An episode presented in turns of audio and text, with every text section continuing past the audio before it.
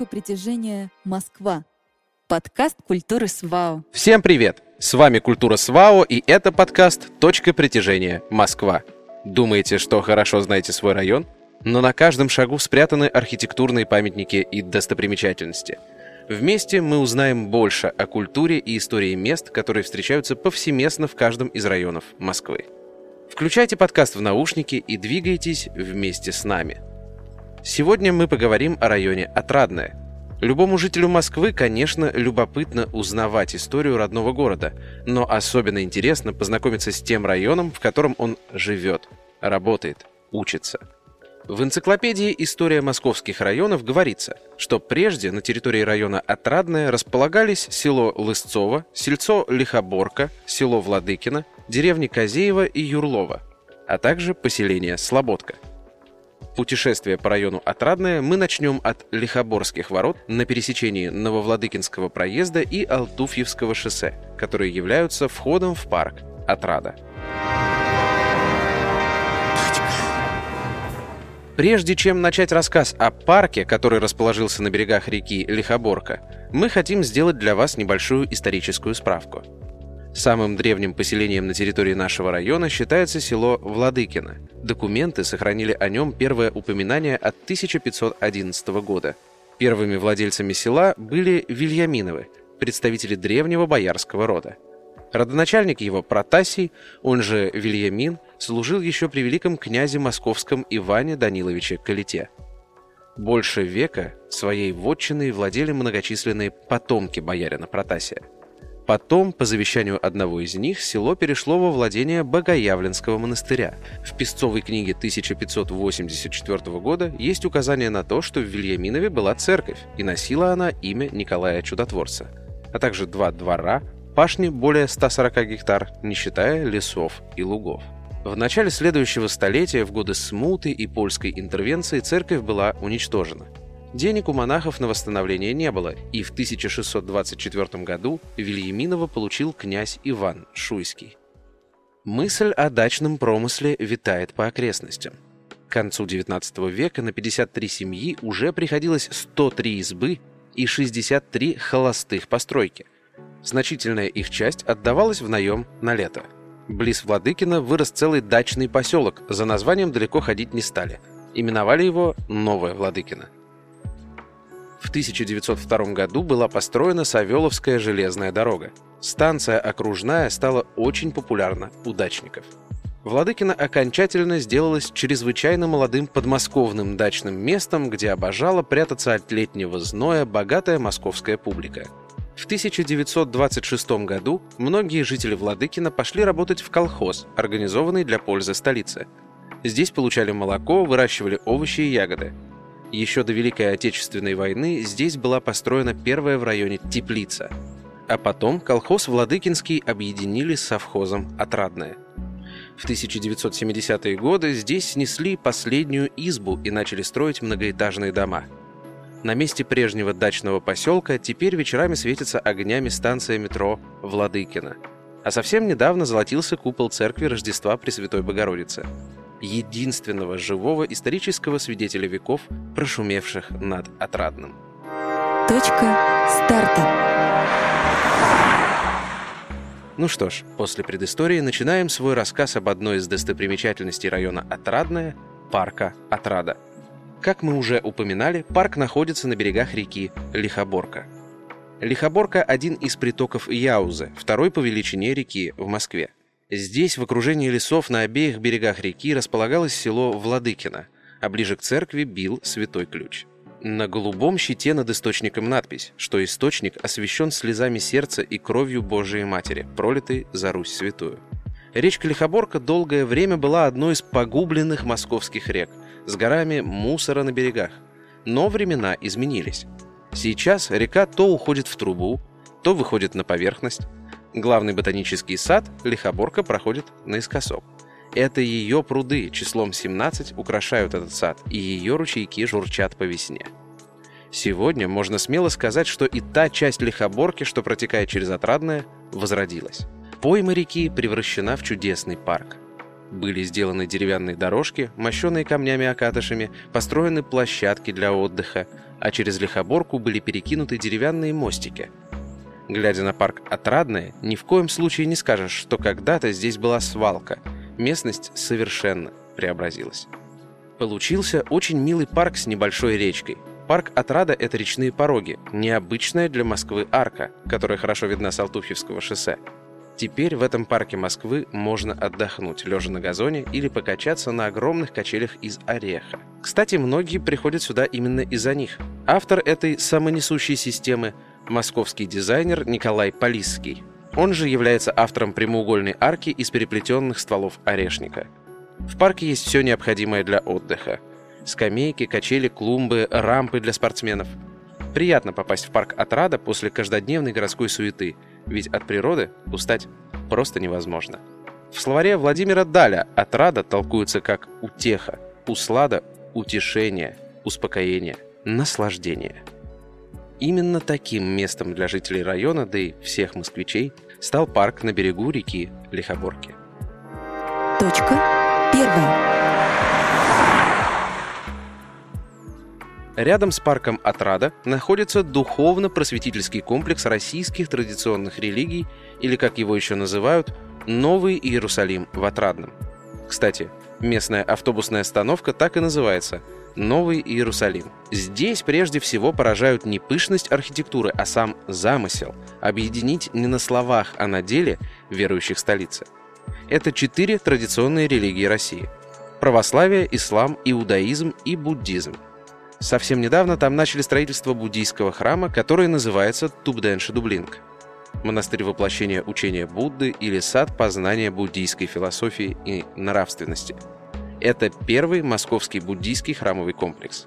Название ему дал сам Далай-Лама, 14 Вечером, когда рядом с Отраднинской синагогой Даркей Шалом на фоне минаретов мечети Ярдам, куполов православного храма святителя Николая Мерликийского, часовни святого великомученика и целителя Пантелеймона и буддийским храмом Тубден-Шедублинг, ступы просветления и пагодой рая, загорается громадный электрический семисвечник – минора.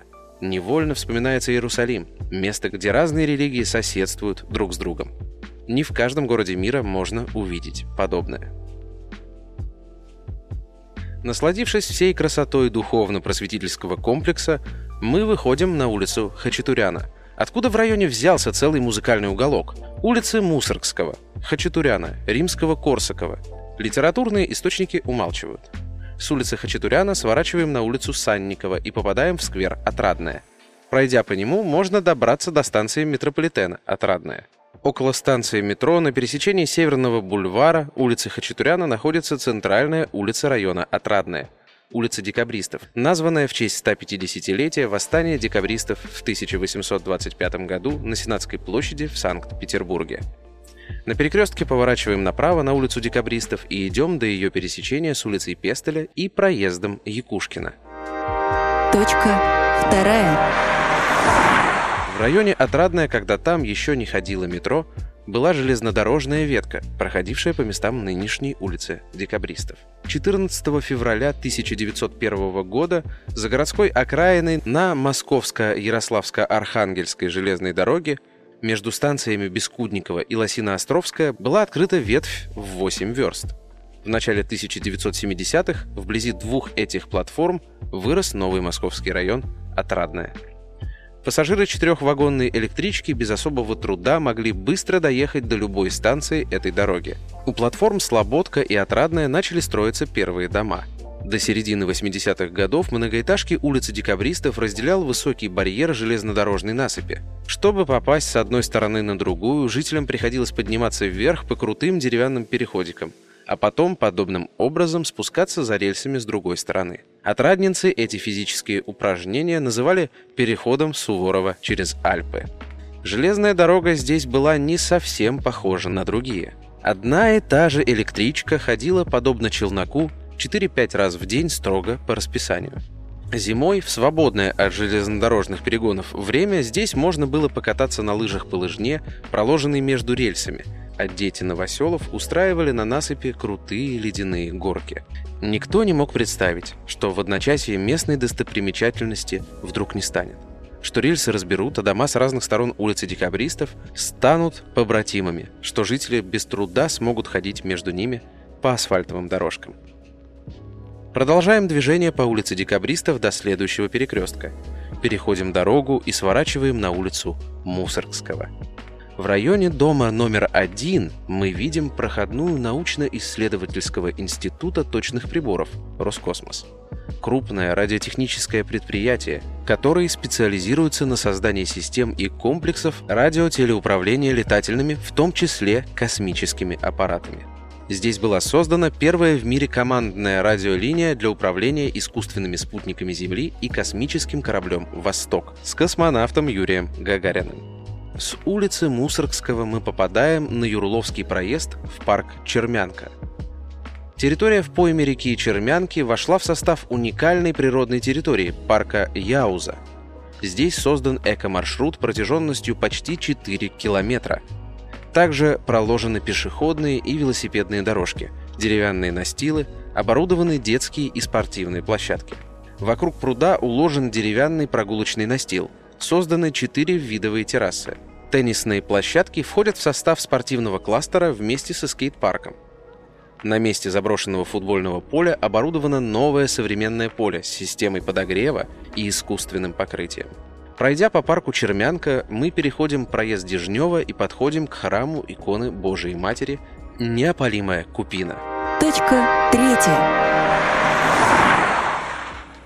Совсем недавно на берегу речки Чермянки вырос новый чудесный храм. В январе 2010 года патриарх Кирилл благословил создать фонд поддержки строительства храмов города Москвы для реализации известной программы 200 храмов.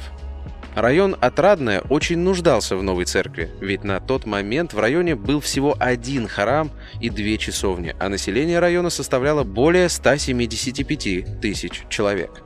22 апреля 2015 года святейшим патриархом Кириллом был совершен чин освящения закладного камня в строительство храма во имя иконы Божией Матери Неопалимая Купина. 36-метровый шатровый собор в районе Отрадное на северо-востоке города не имеет аналогов в Москве.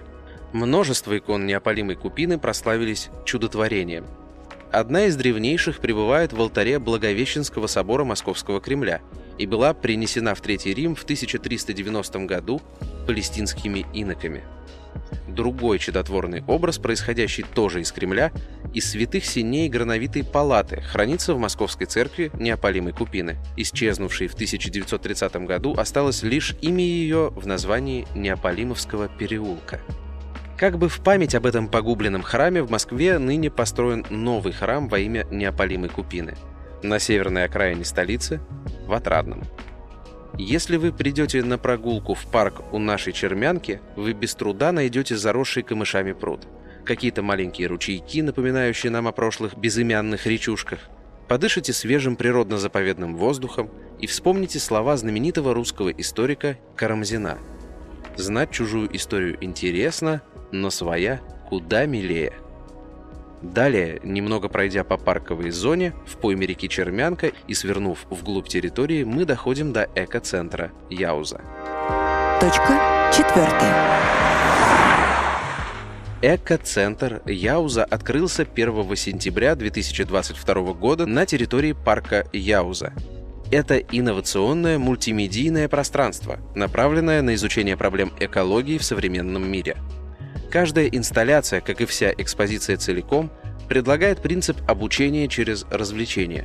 Интерактивный формат подачи информации превращает образовательный процесс в игру. Здание из стекла и фасадов под дерево расположено в Юрловском проезде в пойме реки Чермянки, правого притока Яузы, вдоль которой Москва уже несколько лет создает самый протяженный парк в Европе.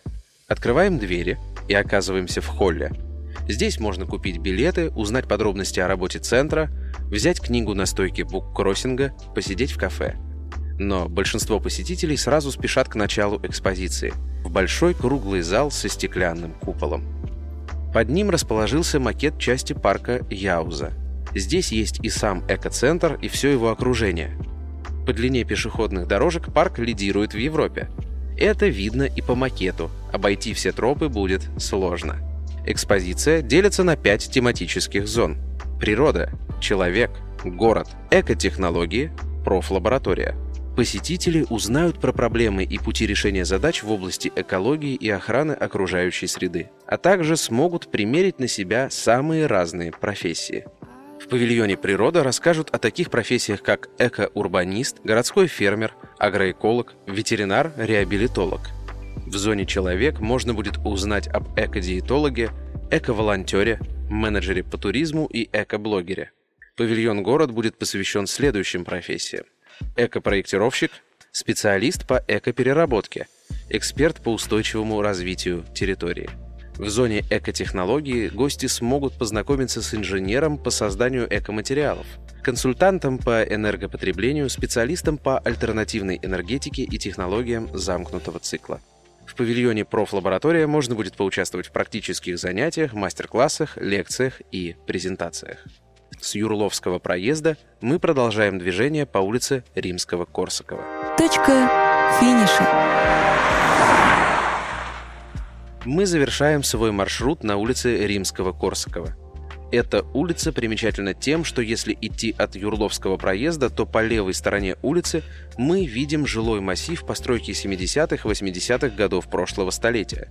По правой стороне улицы возвышается новый жилой комплекс с современной архитектурой и сквером, оборудованным для пеших и спортивных прогулок, который относится уже к высоковольтному проезду. На стороне улицы с четными домами мы видим гряду кирпичных домов с 8 по 18 дом. Местные жители называют эти дома Великой Китайской стеной из-за того, что в совокупности протяженность этих одинаковых домов составляет 1100 метров что всего на 500 метров короче самой улицы Римского-Корсакова. В далеком 1963 году в высоковольтном проезде буквально в 200 метрах от места, на котором позже возведут дом заграждения, был построен научно-исследовательский центр по испытаниям высоковольтной аппаратуры НИЦ ВВА. И тут началось. Испытание электроприборов всех классов напряжений – Местные жители говорят, что постоянно слышали звуки мощных электрических разрядов. А в 70-х, 80-х годах в этих местах стартовала массовая жилищная застройка. Кстати, сама улица Римского-Корсакова – улица бульварного типа. Появилась в районе Отрадная в 1974 году. Ее проложили между улицей Декабристов и Юрловским проездом. И чтобы обезопасить жителей от пагубного воздействия на здоровье электромагнитных волн, начали возводить дом заграждения. Построили эти дома так, что окна, выходящие на НИИ, относились к кухням и лестничным маршам, а жилые комнаты выходили во двор. Дома эти действительно задумывались как единая крепостная стена.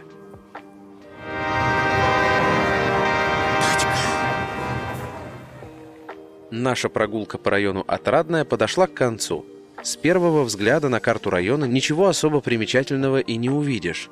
Но если совершить пешую прогулку по его территории, то можно познакомиться со многими необычными достопримечательностями.